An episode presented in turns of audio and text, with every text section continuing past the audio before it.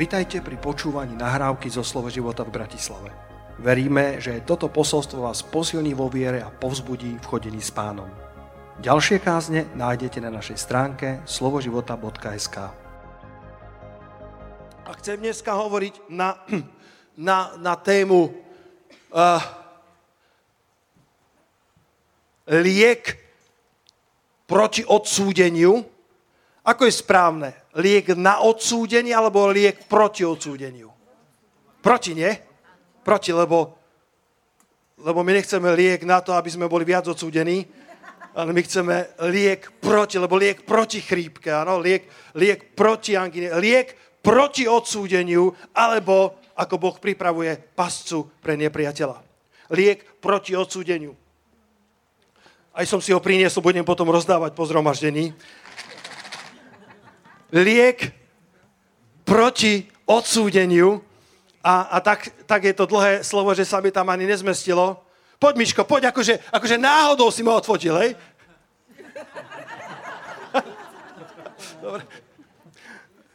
Tak, je to dlhé, tak to môže v našom živote dlho pôsobiť, tak, tak, tak nás to vie zožierať znútra, že sa to pomaly ani nezmestilo na túto moju nádhernú nálepku ako svedectvo o tom, že niekedy odsúdenie zožiera viac ako tá, tá múľa, alebo tá hrdza, alebo ten zlodej, ktorý sa prekopáva. A, a náš nepriateľ, Satan, alebo diabol, z hebrejčiny alebo z grečtiny, uh, ktorý, je, uh, ktorý je majstrom lži, ktorý je majstrom pretvárky, majstrom odsúdenia, dokonca sa volá žalobca bratov. Vedeli ste? Že on sa volá žalobca bratov. A on je majster v tom, aby nás e, odsudzoval. On je majster v tom, aby nás e, nechal vymáchať v našich, v našich chybách a zlyhaniach. Je niekto taký, kto už niekedy zlyhal v živote? A nepriateľ je, je majstrom v pripomínaní našich, našich bývalých zlyhaní. Ale, ale ak ti diabol pripomína tvoje e, zlyhania minulosti, ty mu pripomína jeho budúcnosť. Lebo je napísané, že mám strašne na to je zjavenie 2010, ak chcete, dajte si zjavenie 2010, je, to, to som nemal pripravené, ale to je, ke, keď je ťažko, tak mu rád citujem slovo. On ho pozná. A zjavenie 2010, tak toto je jeho budúcnosť. A diabol, ktorý ich zvodil, bol uvrhnutý do jazera ohňa a síry, kde je šelma i falošný prorok a budú mučení dňom i nocou na veky vekov. To je budúcnosť nepriateľa a moja budúcnosť je podľa Jeremiáša 29.11 šťastná budúcnosť. Takže diabol, ak máš problém s mojou minulosťou, tak ja ti chcem pripomenúť, že tvoja budúcnosť je zjavenie 2010. Tam sa budeš, uh, tam budeš uh, právoplatne odsúdený až na veky vekov. Ale on je žalobca bratov. On je ten, ktorý, uh, ktorý prináša odsúdenie, zavrhnutie do našich životov. Keď chcel poraziť Joba, keď chcel zvíťaziť nad bez, bezúhodným a spravodlivým Jobom, tak išiel na ňo žalovať pred Boha. Išiel hovoriť zlé o Jobovi pred Bohom. Povedal, Bože, uh, on je bezúhonný len preto, lebo ho chrániš. Daj trošku preč ochranu ruku od neho a uvidíš, ako ti bude zlorečiť. Diabol je žalobca bratov. Diabol uh, žaluje uh, na nás. Niekedy, niekedy to je tak, že alebo v týchto starých dobách diabol žaloval pred Bohom na Joba. Verím, že dnes prichádza k nám, aby žaloval na Boha. V, príbehy, v príbehu o Jobovi vidíme, že prichádza pred Boha, aby žaloval na spravodlivého. Verím, že dnes prichádza k spravodlivým, aby žaloval na Boha.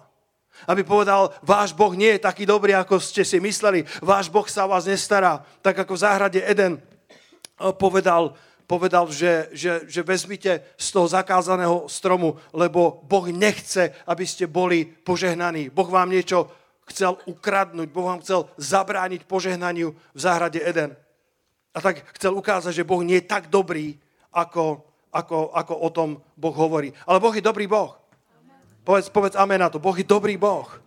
Nenechaj nepriateľa, aby ti žaloval na Boha. Nenechaj nepriateľa, aby, si, aby ti šuškal do, do tvojho vnútorného človeka, že Boh sa o teba nestará, že Bohu na tebe nezáleží. Boh sa o teba stará a Boh na tebe veľmi záleží. Nenechaj nepriateľa, aby ťa odsudzoval, aby ťa zožíral znútra. Vydali sme teraz knižku od Stevena Furtika, ktorú sme oznamovali, ktorá sa volá Nekvalifikovaný. A ona je založená na tom, čo, čo Furtik zažil. Na začiatku tej knižky sa dočítate, on je, on je synom kaderníka a účest má dobrý, to vám poviem. to možno zdedil po ocovi. A, a teda jeho, jeho služba pastora by, by možno uh, nebola destináciou, ktorú by mu niekto predpovedal, ale v 16 rokoch sa dramaticky obrátil ku Kristovi a, a začal Bohu slúžiť a vyštudoval takisto teológiu a, a mal tam jedného obľúbeného učiteľa, e, takého, takého svetoznámeho, počesky viehlasného teológa, e, ktorý ho veľmi ovplyvnil a keď už bol v službe pár rokov, tak eh, si zapol YouTube a niečo robil doma a na tom YouTube zrazu započul rozhovor s týmto teológom. Tak, eh, tak ho to zaujalo, že čo bude rozprávať a, a v tom, v ten, ten moderátor v rámci toho rozhovoru sa pýta, počuli ste už niekedy meno Steven Furtick? A Steven Furtick počul, moje meno z YouTube ide. tak, a dokonca otázka, ktorá bola položená že čo si o mne myslí môj uznávaný učiteľ, ktorý je svetovou kapacitou, ktorého knižky som študoval na mojej teológii. A moderátor sa pýta, hovorí vám niečo Steven Furtik a teológ, že áno. A Furtik sa tak narovnal, že wow, pozná aj mňa. A potom sa uh, pýta moderátor, že a čo si o ňom myslíte? Vtedy, vtedy ako vieš si predstaviť, spomalený že, že chceš vedieť, čo si o tebe myslí niekto, komu na tebe veľmi záleží. A hovorí, že, že ten teológ sa na chvíľku zamyslel, sklonil hlavu, audiencia stíchla. A teológ povedal iba jedno slovo. Nekvalifikovaný. A tak začína kniha. Nekvalifikovaný.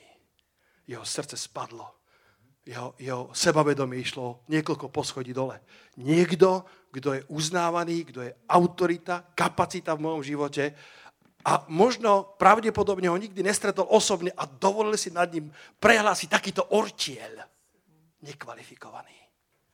A samozrejme, ak ťa má niekto operovať, tak chceš, aby ťa operoval kvalifikovaný chirurg. Kto na to povie amen? A ak ti má slúžiť, e, slúžiť e, nejaký poradca, túžiš potom, aby to bol kvalifikovaný poradca, nie psychológ, ktorý potrebuje viac pomoci ako ty. Nie poradca, ktorý by potreboval oveľa viac poradenstva ako ty sám. Potrebuješ, hľadáš kvalifikované. Ak ideš do reštaurácie, tak nechceš povedať, alebo počuť o kuchárovi, ktorý povedal, mm, som uh, síce nekvalifikovaný, ale úprimný kuchár zmeníš rýchlo lokál, chceš kvalifikovaného, ale všimni si, e, o čom chcem dneska hovoriť, je, že, že častokrát ľudia, ktorí sú vysoko kvalifikovaní a napriek tomu pochybujú sami o sebe. Že môžu mať naozaj zručnosti, ktoré, e, ktoré ich predurčujú k tomu, čo robia, ale kto z nás nezápasí tu a tam s pocitmi menej cenosti alebo odsúdenia? tá tragická vec, ktorá sa odohrala e, tiež na Slovensku, e, ak dobre si pamätám meno, Monika Potokárová, e, jedna z najtalentovanejších herečiek Slovenského národného divadla, 27-ročná, hovorili o tom, o tom že, je to, že je to momentálne to najlepšie, čo mladé herectvo na Slovensku malo a tragicky si vzala život. Napriek tomu, že bola vysoko kvalifikovaná na to, čo robila, vysoko úspešná v tom, čo robila.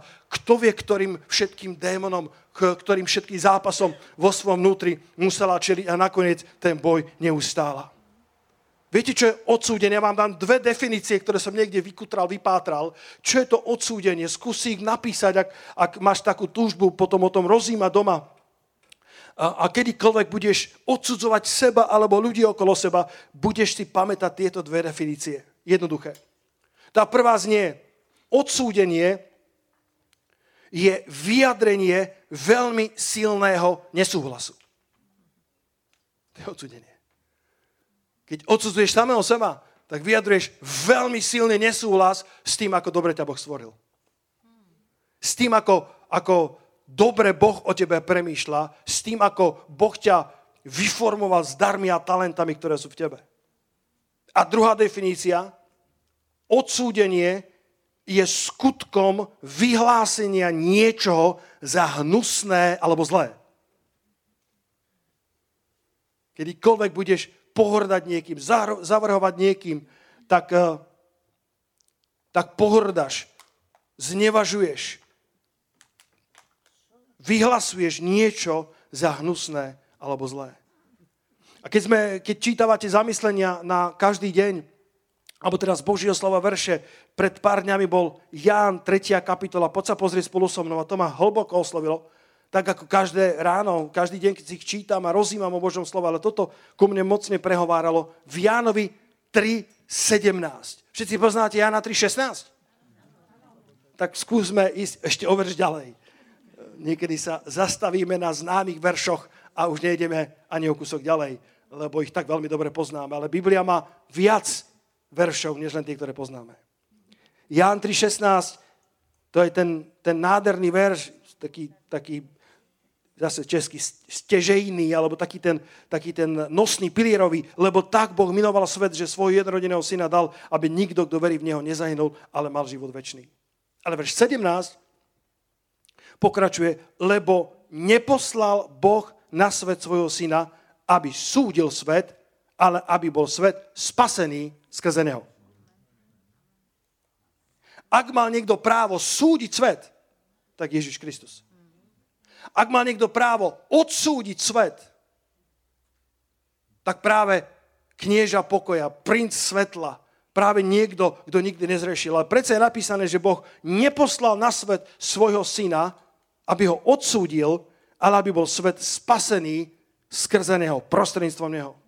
Amplified preklad prekladateľom som dal anglickú verziu a ja, ja to preložím do Slovenčiny, taký ten rozšírený preklad. Lebo Boh neposlal svojho syna na svet, aby ho súdil, zavrhol, odsúdil a vydal nad ním rozsudok, ale aby svet našiel spasenie a aby prostredníctvom neho mohol byť v bezpečí a konečne správny a normálny. Ježiš neprišiel, aj keď mohol odsúdiť svet, ale predsa Biblia nám ukazuje, že, že neprišiel súdiť, zavrhnúť, odsúdiť alebo vydať nad ním ortiel alebo rozsudok, ale on prišiel na to, aby sme v ňom našli spasenie a prostredníctvom neho, aby sme mohli žiť v bezpečí a boli konečne v správnom postavení, normálni pred ním. Ježiš prišiel, aby nás zbavil odsúdenia. Rímanom 4. kapitola, poďte si tam pozrieť niekoľko veršov, nejak taká hĺbšia štúdia dnes ráno, môže byť?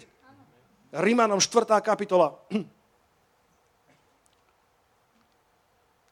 Rímanom 4. kapitola. Točte, točte Biblie, nech počujem. Katka mi to robí křoví nachádzajte vo svojich Bibliách, to je vždy skvelá vec, keď, keď si to vieš otočiť a nájsť, kde to je napísané, aby ti tam padli oči a aby sa to slovo hlboko zarezalo do tvojho vnútra. 4. kapitola Rímanom od 24. verša.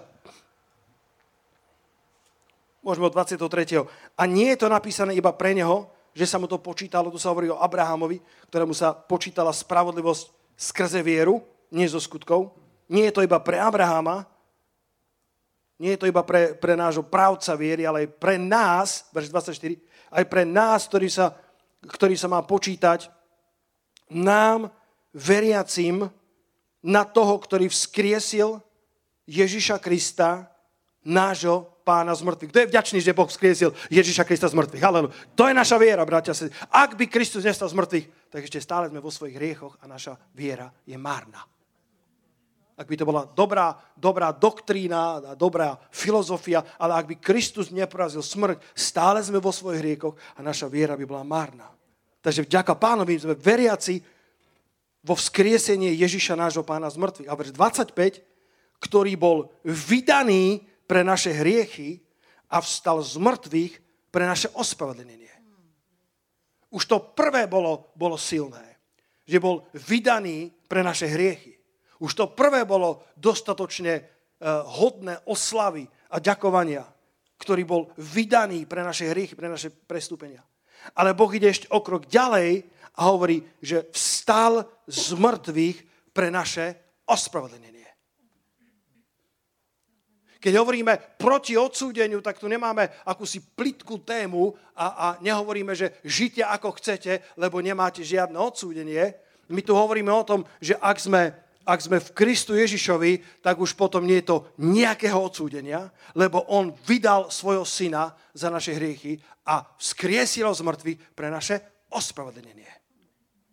Povedzte, ospravedlnenie. Ťažké slovo, ale stojí za to. Povedz ešte raz. Ospravedlnenie. A ospravedlnenie alebo spravodlivosť znamená správne postavenie pred Bohom. Konečne môžeme stáť správnom postavení pred Bohom. Nielen, že zomrel pre naše hriechy, ale bol vydaný a vstal z mŕtvych pre naše ospravedlnenie. Druhá Korintianom 5.21, to je verš, ktorý, eh, ktorý asi poznáte, alebo vedeli by ste ho zacitovať ak chodíte dlhšie s pánom, ale predsa si, ho, si to nalistujme. Druhá Korintianom 5. kapitola, verš 21. Baví vás študovať Božie slovo? Verš 21 hovorí, lebo toho, ktorý nepoznal hriechu. Povedzte na to haleluja toho, ktorý nepoznal hriechu. Ježiš Kristus je jediný, ktorý nikdy hriech neurobil. Jediný, ktorý ho nepoznal. Jediný, ktorý bol čistý a spravodlivý. Lebo toho, ktorý nepoznal hriechu, učinil za nás hriechom, aby sme my boli spravodlivosťou Božou v ňom. Dneska vás chcem nadopovať týmito liekmi proti odsúdeniu. Rozdávam zadarmo po zhromaždení. Chcem vás nadopovať, aby ste mali dobrú imunitu proti odsúdeniu, ktorý, ktoré nepriateľ prináša. Martin, ty vyzeráš tak dobre, poď ku mne, ty budeš dať Krista, dobre? Som rozmýšľal chvíľku ráno, že či si zahrám Krista ja a som si povedal, nechám lepších. A Martin, Martin by, by zahral Krista. Toto je jedna z najlepších ilustrácií, ktorú, ktorú som kedy videl a tu a tam ju použijem, lebo tento verš 21 mi veľmi pomohol v živote. Verš 21 ešte raz. Lebo toho, ktorý nepoznal hriechu. Martin, ty budeš zastupovať Ježiša Krista. Toho, ktorý nepoznal hriechu. Bratia a sestry, my máme spasiteľa, ktorý bol čistý, nepoškodený baránok. Nikdy hriechu nepoznal. Takého nebolo ani nebude už nikdy viacej. My všetci sme hriešnici, ale ten jeden nikdy hriechu nepoznal. A keď bol pribitý na Golgotský kríž, ostane, ostane, ostane. To, to, ja som rád s tebou na pódiu bol pribitý na Golgotský kríž. Ten, ktorý hriechu nikdy nepoznal.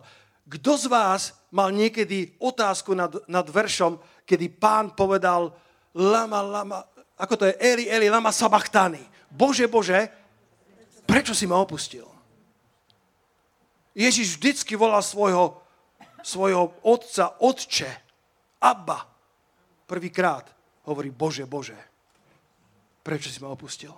Kristus tam vysel na kríži a, a, a Biblia hovorí, že, že v Ámosovi v 3. kapitole, že Boh je pričistých očí na to, aby hľadel na zlé.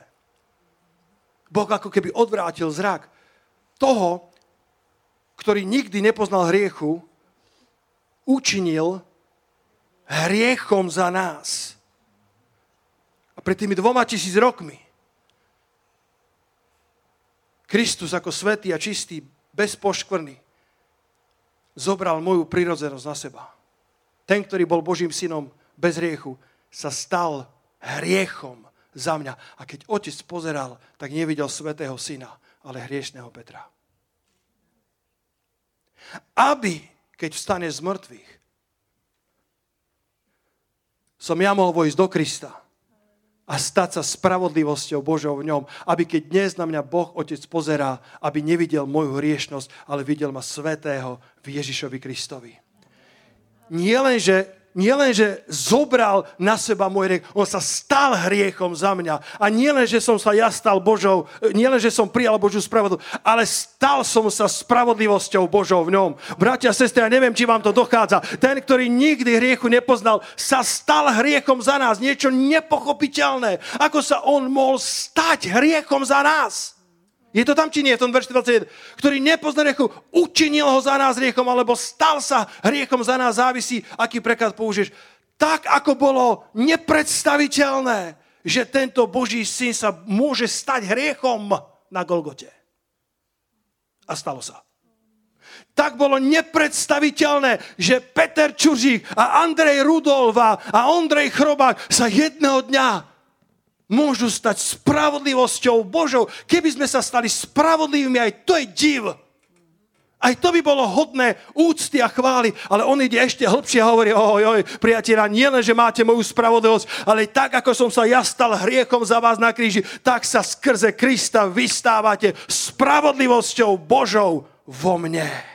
A keď otec na mňa pozerá, tak nevidí hriešného Petra, ale vidí spravodlivého v Kristu Ježišovi. Halelúja. To bolo dobré objatie, halleluja, to je ono. Martin, beriem si ťa na budúce. Ďakujem, môžeš sa, môžeš sa posadiť. Premýšľaj vždycky takto o sebe, keď čítaš 20, 21. verš 2. Korintianov 5. 5. kapitola. Premýšľaj o tom, akú hlbokú požehnanú výmenu Boh urobil v nás. Skrze Ježiša Krista. Lacko, ty si dal na Instagram krásne vyjadrenie od C.S. Lewisa. Nemôžeš sa vrátiť späť a zmeniť začiatok, ale môžeš sa dnes zastaviť a zmeniť to, ako to skončí. Niektorí z nás sa nevieme vrátiť späť, alebo nikto z nás, aby sme mohli, keby sme tak mohli sa vrátiť späť.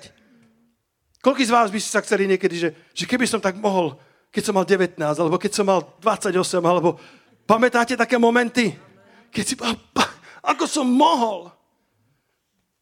Lebo naše hriechy majú konsekvencie, majú následky.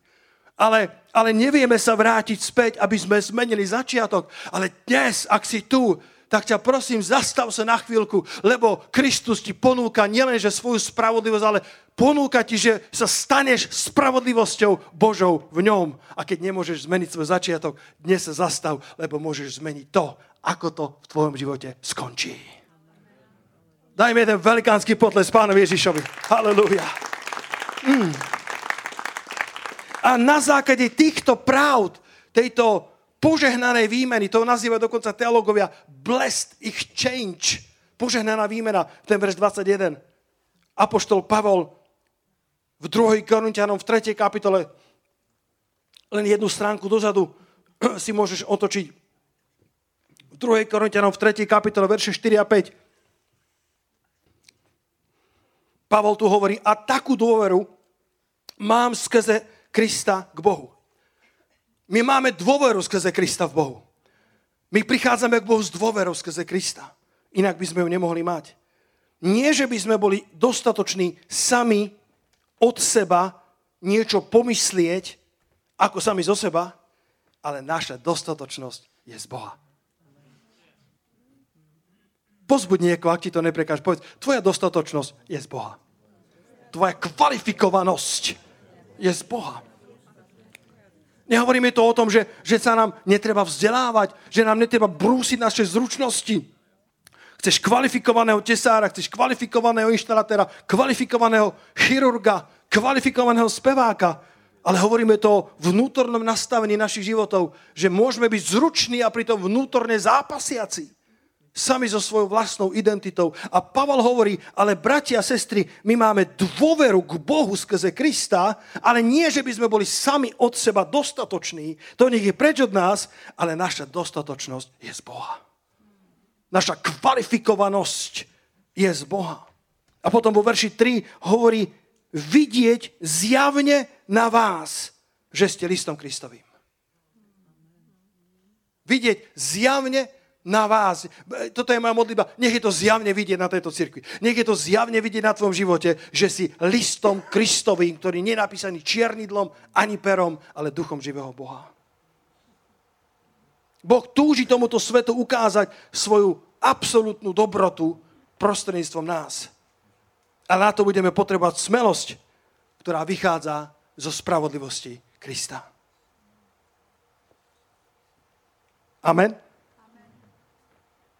Povedzte všetci amen na to. Amen. Potrebujeme smelosť, ktorá vychádza zo spravodlivosti Krista. Naša dostatočnosť je z Boha a je vidieť zjavne na nás, že sme listom Kristovým. Veľa som prečítal životopisných kníh a mám veľmi rád uh, životopisy Martina Lutera. A Luther to bol, to bol charakter, to bol človek. Ak sa ti dostane nejaká knižka, prečítaj. Veľa, z toho, veľa z toho, čo sa o ňom vie, je od jeho študentov, ktorí s ním zvykli ranejkúvať, aj večerať a bývalo ich niekedy uh, v kuchyni 30 až 50. Si požehnaná, že nemáš také veľké návštevy. Za chvíľku bude, vidíš, na Vianoce bude veľká návšteva. Tešíme sa. Bude nás iba 17, to je v pohode. A, a tí študenti boli tak horliví počúvať všetko, čo hovorí, že si zapisovali a robili zápisky a z toho vznikli potom mnohé z jeho, z jeho kníh, ktoré sami študenti napísali. A Luther mal, mal niekoľko vzácných skúseností a raz hovorí, že, uh, že ho v noci navštívil diabol a myslím, že hodil po ňom kalamár alebo proste to čiernidlo, ale nefungovalo to tak, tak, eh, tak potom sa pozrela, Satan sa mu ukázal v takej siluete a, a, a keď ho rozpoznal, väčšina z nás by mala vlasy dubkom alebo strach a Luther sa pozrel, to si len ty, diable? A otočil sa na druhý bok a spal hlboko. Toto si zapísali tí študenti. Inokedy k nemu znova, lebo Luther, Luther bol, bol nebezpečným článkom pre nepriateľovo kráľovstvo v tom, v tom Božom pláne robil, obrovskú revolúciu, ktorá hovorí o tom, že spravodlivý bude žiť z viery, nie zo skutkov. Že, že priniesol a, a Satan sa mu vysmiel a povedal, myslí si, že ty jediný máš pravdu proti celému svetu?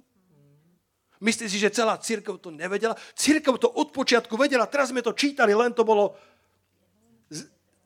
zahrabané nánosmi ľudskej teológie a, a, a náboženskej hierarchie a ziskuchtivosti, ktorá za tým všetkým bola. Že ten, ten, ten chrám Petrov vo, vo Vatikáne bol postavený s odpustkou. Vedeli ste? Chodíval ten, ten kniaz s tou, s tou prúpovitkou, s tou riekankou, že, že, že keď dáš mincu do mojej, do mojej truhlice, tak, tak, tak tvoja duša ide do neba, lebo, lebo tvoje hriechy sú odpustené a z toho postavený ten chrám. A Luther prichádza s tým zjavením Rímanom prvá kapitola, verše 16 a 17, kde je napísané, že, že, že spravodlivý bude žiť z viery. Nám je počítaná spravodlivosť bez skutkov, lebo sa nehambím za Evangelium Kristovo, lebo je mocou Božou na spasenie každému veriacemu Židovi, prednej Grékovi, lebo spravodlivosť Božia sa v ňom zjavuje z vieru, vo viery, ako je napísané, spravodlivý bude žiť z viery. Luther mal toto zjavenie, ktoré priniesol celému svetu. A tak diabol išiel po ňom a a, a pokúšal ho a snažil sa mu dávať pilulky, e, ktoré by spôsobili jeho odsúdenie, ale Boh mal pre ňo pilulky proti odsúdeniu. A, a prišiel raz za ním a začal mu pripomínať všetky jeho hriechy. Zase ho zobudil v noci. Sa Luther posadil. A, a, a Satan mu citoval všetky jeho hriechy a prestúpenia. Pár minút. Luther počúval. A hovorí, skončil si, diable? On bol vyšokovaný. A Luther hovorí, no prepáč, ale zabudol si niekoľko. A Luther pokračoval, ako keby diabol skončil, dal tri bodky a Luther povedal, tak zabudol si tieto a začal vymenovať hriechy, ktoré diabol nepovedal. A keď skončil, tak povedal, tak to bol skoro plný výpočet, ale čo je teba do toho? A spal ďalej. Halelúja. Luther mal zjavenie o tom, že ten žalobca bratov prichádza, aby nám pripomínal naše prestúpenia, ale čo je teba do toho? Spravodlivosť nemá nič spoločné s našimi pocitmi. Spravodlivosť nemá nič spoločné s našimi dobrými skutkami. Možno sa vám niekedy stalo, že vaše dieťa vás neposlúchalo. Mne sa to stalo dvakrát v živote. A aj to si už som pozabudal. Ale, ale nikto z nás, nikto z nás, potom ako naše dieťa spraví niečo nedobré, nejdeme na matriku, aby sme vyškrtli vydedili. Aspoň dúfam teda. Keď neviem, niekto možno by ho chcel dať na adopciu, ale dúfam, že nie. A, a, a boh, boh, je, boh je rovnaký otec, ktorý nás neodsudzuje len preto, že sme urobili nejaký, nejaký krok vedľa. Alebo príklad policajta sa mi zdá byť takisto výborný. Ke, keď ťa zastavuje policajt, koľko z vás znižujete rýchlosť, keď idete 30 keď uvidíte policajta? Kto má taký, taký tyk, že keď ho zbadáš, tak akože skúmaš, či máš bankový účet v poriadku a rozmýšľaš, či si nezabudol vypnúť žehličku a, a, a, a dávaš ako na 20 pre istotu. Máte taký tyk? Ja, ho tak, to, ja som spravodlivý človek. Ja, raz sa mi stalo, to, to, som viezol moju katku ešte kedysi dávno, v takom malom autíčku sme išli a to bola sobota ráno a niekde sme viezli tvoju sestru Aničku a, a sobota ráno absolútne vyprahnuté ulice a ja som sa debatoval dozadu otočený a ako som sa otočil a cez križovatku som preletel na červenú. Ani križovatka to nebola. Vidíš, Katka, ty mi pomáhaš. A taká... Tak oni nevedia, ktoré račianské, vieš. Tak, dosť na tom, že bola tam červená. Som, fú, ďaká Bohu, určite tu nie sú policajti. O pár sekúnd. Tak ma odstavili a ja v hlbokom pokání, keby som mal rúcho, tak ho roztrhnem, keby som mal popol, tak sypem na hlavu a si bol, pane, teraz by som práve nepotreboval zainvestovať do policie, to je momentálne nie je na to čas. A oni, pán vodí, viete, čo ste spravili? Ja, no, viem, čo som spravil, ja sa ospadrujem, túto švaginu veziem, zarozprával som sa. Ono hovoria, a čo robíte? Chcete vedieť, že koľko mi môžu dať? To bolo v starých dobách. Že koľko mi môžu vieš, koľko mi môžu dať vysokú pokutu. Som rozmýšľal, že poviem, že som smetiar, alebo že som, že som nezamestnaný, ale tak pastor by nemal klamať, takže som rozmýšľal, čo poviem a ako im to vysvetlím. A hovorím, čo, čo budem sa hrať hry, poviem tak, ako je. Hovorím, som pastor. Ako keby gula udrela. Že... Pačo? pastor. Vy ste pastor. Ja som absolútne nechcel nič vypôsobiť psychologicky, len som povedal, čo je pravda a potom povedal, to čo je? Tak som vysvetlil, povedal som im o svojom obrátení, o tom, ako Kristus zmenil môj život. Chlapík odišiel ku tomu druhému, lebo chodia vždycky dvaja. Jeden číta, druhý píše. Nie, dobre. Išiel k tomu druhému a debatovali možno 5 minút. S mojim občianským a potom sa vrátil ku mne, jemne sa uklonil a povedal, prepáčte, páne, ale viete, my nemôžeme vedieť, kto sedí za tým volantom. Nech sa páči, môžete ísť ďalej. A som mal pokušený povedať, odpúšťam, ale naposledy.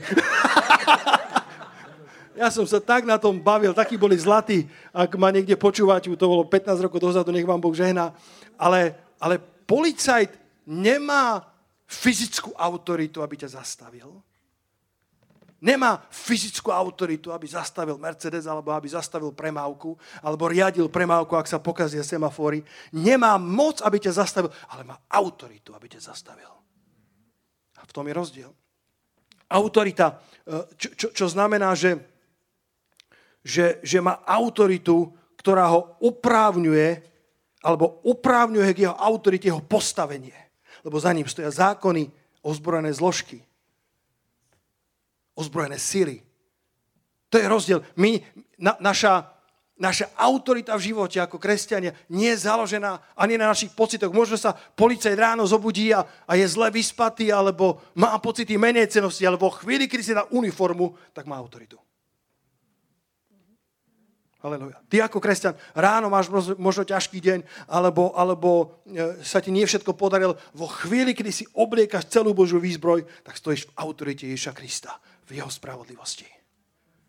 Ako ten africký vtip sa hovorí o tom slonovi, viete, tam majú také tie bambusové mosty, hej, že tam ideš a to poliadne rozkolísaš a takýto slon prechádzal týmto takýmto vysutým mostom a na ňom boli dvaja mravci. Keď prešli na druhú stranu, tak sa obdivne pozrel mravec na mravca.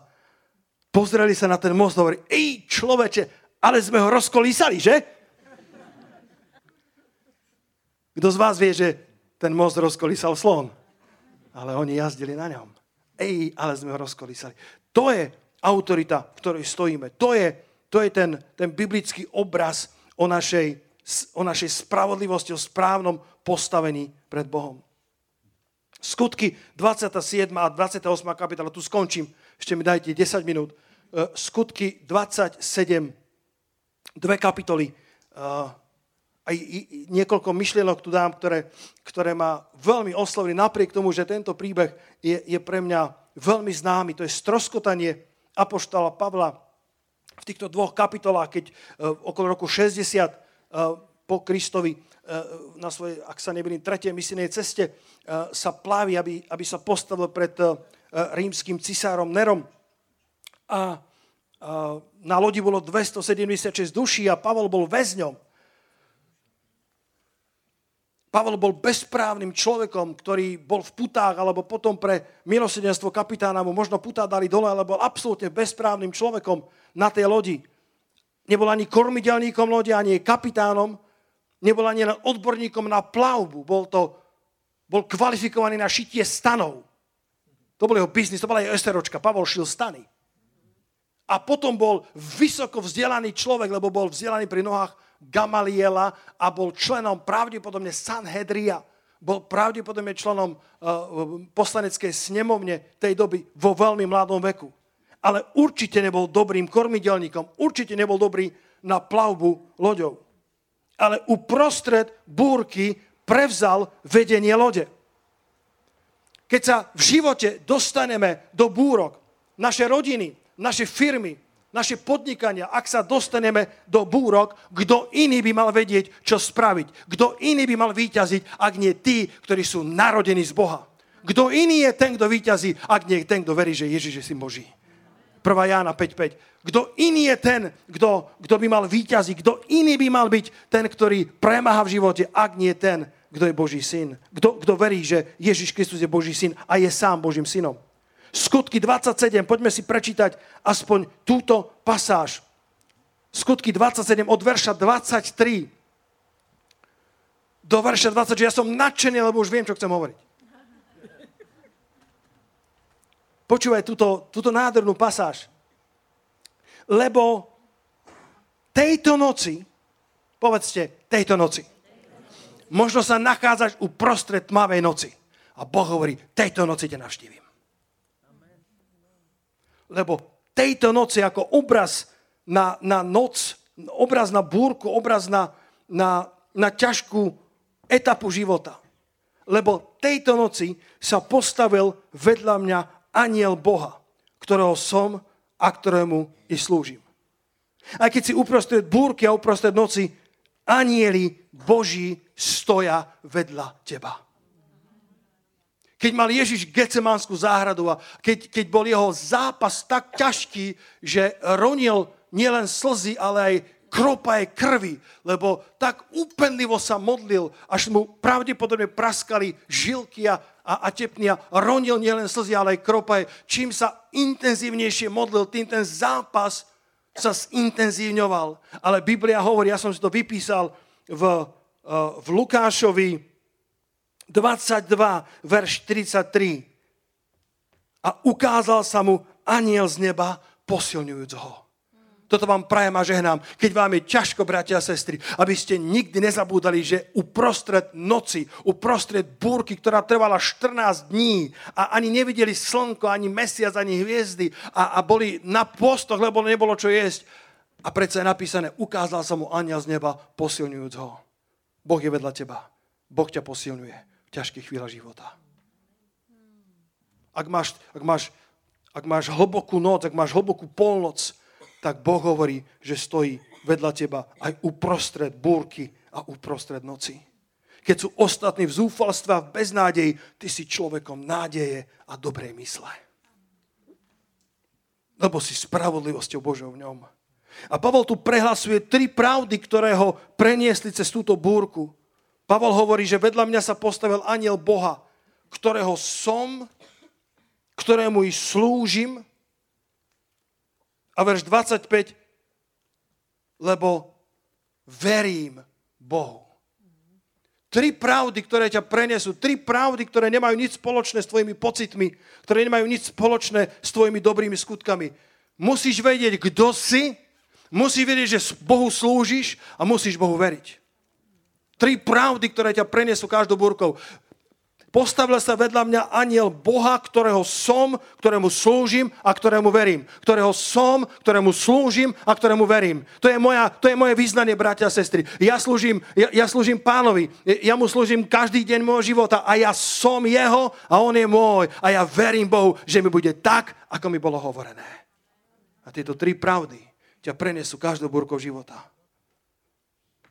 Tieto tri pravdy by ťa mali sprevádzať každou búrkou života. Nedovol búrkam, aby zadefinovalo to, kým si. Boh sa chce osláviť práve uprostred tvojich búrok. Pavol dostal od Boha tieto slova. Neboj sa, Pavle.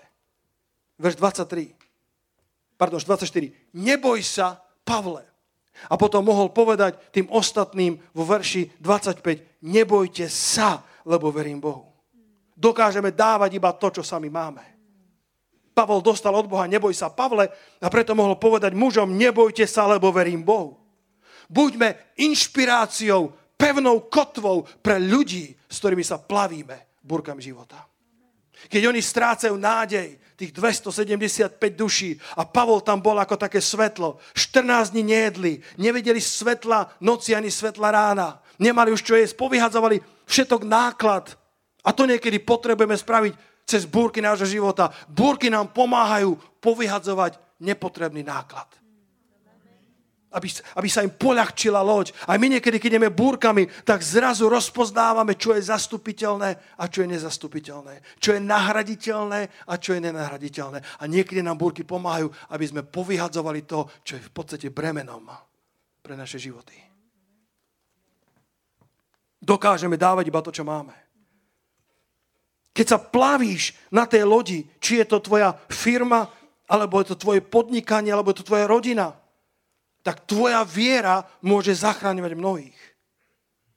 Lebo verš 24, neboj sa, Pavle, musíš stáť pred cisárom a hľa, Boh ti daroval všetkých tých, ktorí sa plavia s tebou. Myslel som, že to vás nadchne, halleluja.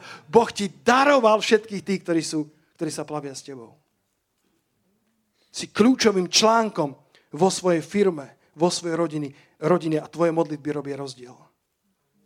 A nestiažuj sa na burku. Toto povedz susedovi.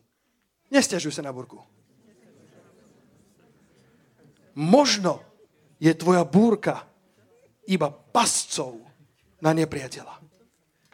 Možno Boh dopustil búrku iba preto. Počúvate ma, bratia a sestry? Možno Boh dopustil búrku iba preto, aby sa v tvojom živote oslávil. Lebo, lebo toto vôbec nebolo v Pavlových plánoch.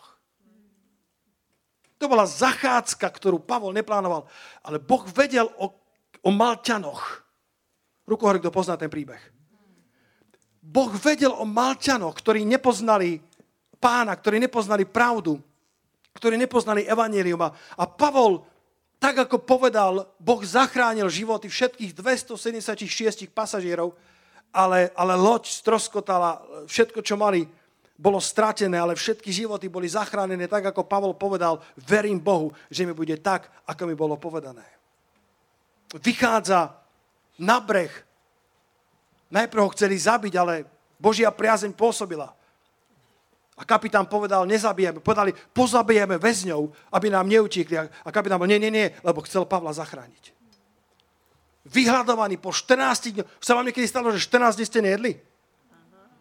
Ak sa vám nestalo, začiatkom januára sa vám stane. Máme posty zbore. Vysilení, vyslabnutí, horko, ťažko doplávali na kusoch, ktoré, ktoré boli z toho stroskotania lode. Na nejakých doskách, truhliciach. A potom, keď prišli na breh, tam bol obrovský lejak, prudký lejak. A ešte aj Pavla poslali zbierať raždie. ako keby toho nebolo málo. Ale vieš, nech sa cítiš akokoľvek, stále si spravodlivosťou Božou v ňom. Nech sa nakázaš v, akom, v akomkoľvek stroskotaní. Nič to nemení na fakte 2 Korintianom 5.21, že on sa stal hriechom za teba, aby si ty mohol byť spravodlivosťou Božou v ňom. A potom ako zbieral raždie, tak sa mu pripela tá vretenica na jeho, na jeho ruku a tí domorodci si povedali, vyzerá to, že je to vrah a pomsta mu nedala žiť. A keď striasol tú vretenicu do ohňa, tak zmenili svoj názor. Ľudia menia svoj názor veľmi rýchlo. A povedali, on je asi Boh, on je asi Boh. Ale príliš veľa ľudí, uh, ešte vlázete so mnou, milovaní, príliš veľa ľudí hodnotí svoje životy podľa toho, čo sa im deje. Ľudí číta to, či je Boh s nimi, alebo nie s nimi podľa toho, čo sa v živote deje. O, tomuto človeku sa darí, toho má Boh veľmi rád. Boh má rád aj tých, ktorým sa v živote nedarí. A ak sa ti v živote darí, tak je to Božia priazeň. Alebo si prišiel na niektoré Božie princípy, ktoré prosto budú fungovať, ak budeš dobre aplikovať. A nemá to nič spoločné s tým, či ťa Boh ľúbi alebo nie. Boh ťa zajtra nebude milovať ani na kúsok viac, ako ťa miluje dnes. Lebo už to nejde. Už to nejde zdvihnúť. Tak veľmi ťa ľúbi dnes. Pavol striasol tú vretenicu do ohňa. Oni očakávali, že opuchne verš 6, 28. kapitole, alebo že padne razom mŕtvy, ale keď za veľa, čakali, oni tam mali také, také DVD stretnutie, čumeli na Pavla, či zomrie do 5 minút alebo do 10. A keď za veľa čakali a videli, že sa mu len nič zlého nedieje, zmenili svoju mienku, vraveli, že je Boh. Bratia, sestry, Pavol poznal Marka 16. kapitolu, kde je napísané, že keď nás uštipnú hadi v rámci tej misijnej práce, tak nám to neublíži. Potrebuješ poznať Božie slovo vo svojich búrkach. A nezľakni sa. Ne, nebuď v panike, zostávaj vo svojej spravodlivosti. Lebo slovo strach je fóbia. Počuli ste? Po grécky je to phobos. A slovo strach znamená, dá sa preložiť z tej, z tej grečtiny, že to, čo môže spôsobiť, že zutekáš. To je strach. Že chceš zutekať z boja. Myslím, že pred týždňom som to hovoril, že koľkým z vás sa stalo, že sa nechceš vyhrabať z postele ráno. A že nech sa svet točí, ako sa mu chce. A je mi to jedno. Koľ, koľ, koľkým sa to stalo? Štyrom, halleluja. Wow, aká svetá církev. Že si povie, že mi to je jedno, ja chcem zostať v teplej perine a nech sa stará niekto iný. Phobos znamená to, čo spôsobuje, že chceš utekať. A koľkokrát sa stane, že cítiš strach, ale nemusíš mu podľahnúť. Do it afraid. Urob to bojať sa. Len nezutekaj z boja. Zostaň vo svojej spravodlivosti pevný. A tu je vyvrcholenie príbehu, verš 7. A na okolí toho, toho miesta mal, mal Polia najpoprednejší človek ostrova menom Publius, ktorý nás prijala tri dni priateľský hostil. To majú všetky cestovky eh, na Maltu. Majú toto, ja som to pozeral, majú napísané, že, že vidíte, aký sme my pohostinný národ, lebo aj v Biblii hovorí, že sme ich tri dni priateľsky hostili. A stalo sa, že otec Publiov ležal trápený horúčkou a červienkou, ku ktorému vošiel Pavel, pomodlil sa, vzložil na ne ruky a uzdravil ho. A keď sa to stalo, prichádzali ostatní na ostrove, ktorí boli nemocní a boli uzdravení. A potom ich, potom ich mnohými cťami ctili a, keď sa mali odplaviť, tak im nakládlo, čo bolo treba na cestu. Ste tu milovaní. Pavol tam prišiel vo svojej spravodlivosti. Premoknutý, vychudnutý, väzeň, bezprávny človek a predsa ten, kto riešil celú situáciu a nakoniec uzdravil celý ten ostrov. A v finále je toto. Som nikdy nevedel. Bo som rozmýšľal, kto vie, čo sa stalo potom. Ja som to študoval niekde, niekde v knihách a, a v kamarát Google tiež pomohol. A na, na, na Malte začala církev to bolo roku 60 po Kristovi. A prvým biskupom tej církvy bol Publius. A verne slúžil ako pastor zboru na Malte až do roku 90. 30 rokov. Verne slúžil pánovi. A potom myslím, že išiel niekde do Efeza, alebo kam ho pán vyslal a, a, a, a v roku 120, či kedy zomrel mučenickou smrťou pre Ježiša Krista toto nedomyslíš svoj, svojim ráciom, ale Boh má plán pre naše životy. Boh má plán pre každého jedného z nás. Len mu zostaň verný a zostaň verne zasadený v spravodlivosti Kristovej. Dobre sa nadopuj liekmi proti odsúdeniu. Lebo keď ťa Boh raz vyšle niekde na Maltu alebo na Krétu, aby si bol pripravený zasiahnuť ľudí, ktorí majú byť zasiahnutí pre Iša Krista. Tak ako tento Publius bol kľúčovým hráčom pre dejiny celého národa. A Pavol to netušil, ale Boh to vedel. Postavme sa spolu. Hallelujah.